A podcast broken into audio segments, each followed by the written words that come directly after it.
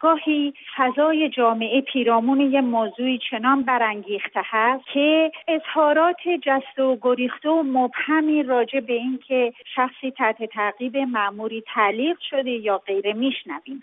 اما در واقع بسیاری از اینها مورد استناد نیست. زمانی که یک موضوع به یه موضوع حقوق شهروندی مربوط میشه بهتره که تمام جزئیات اون از مراکز رسمی رسما با دلایل و مدارک به اطلاع مردم برسه. من در وضعیتی که شاهد این هستم کسانی که بنا به وظیفه انسانی و شهروندی خودشون در موضوع مداخله کردن تحت تعقیب بازداشت و ضرب و قرار گرفتم به هیچ وجه نمی‌تونم چنین خبری رو که کاملا هم ناموثق هست باور کنم مگه در مورد این اتفاقی به خصوص کسی بازداشت شده یا دچار مشکل شده؟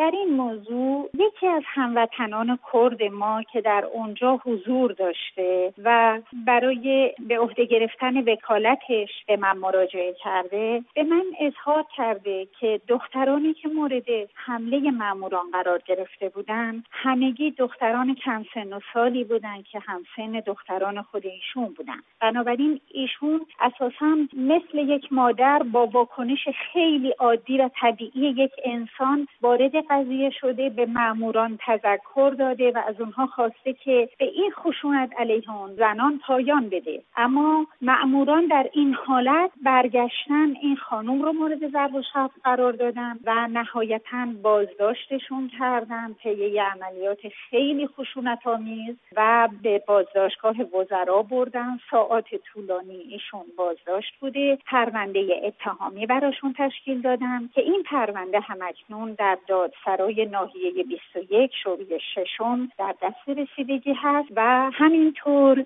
چون ایشون از هموطنان کرد ما هستن دین و مذهب ایشون رو هم مورد توهین قرار دادن که همه اینها البته تخلف هست خانم ستوده در مورد هویت این فردی که میگین می‌تونین جزئیات بیشتری در اختیار ما قرار بدین؟ بله خانم مینو حسن آبادی در اون روز در حال گذر از اون منطقه بوده و سپس بعد از پرونده سازی به ایشون گفتن که با توافق قبلی اونجا حضور داشتن و مداخله کردن که طبعا همه اینها بیمورد هست. وقتی که این اتفاق جلوی چشم شهروندان در مراکزی که محل تردد شهروندان هست اتفاق میفته قطعا کسانی هستن که مداخله خواهند کرد. برخی از نماینده های زن در مجلس از جمله خانم ها طیبه سیاوشی و پروانه سلحشوری نسبت به ماجرای برخورد ماموران گشت ارشاد با چند دختر جوان واکنش نشون دادن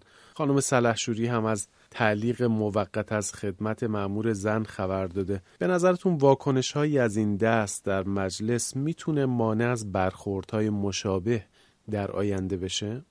من هنوز به اون خبری که توسط این نمایندگان محترم اعلام شده اعتمادی ندارم. به دلیل همین شرایطی که برای موکل من ایجاد شده این دوتا با هم تناقض داره. نمیشه که معمور خاطی از کار تعلیق بشه و همچنان تجاوز به حقوق شهروندان ادامه داشته باشه. بنابراین من تا زمانی که تعلیق اون معمور خاطی با دلایل و مداره و به طور روشن و آری از ابهام به اطلاع همگان نرسه این خبر رو با شک و تردید نگاه می‌کنم.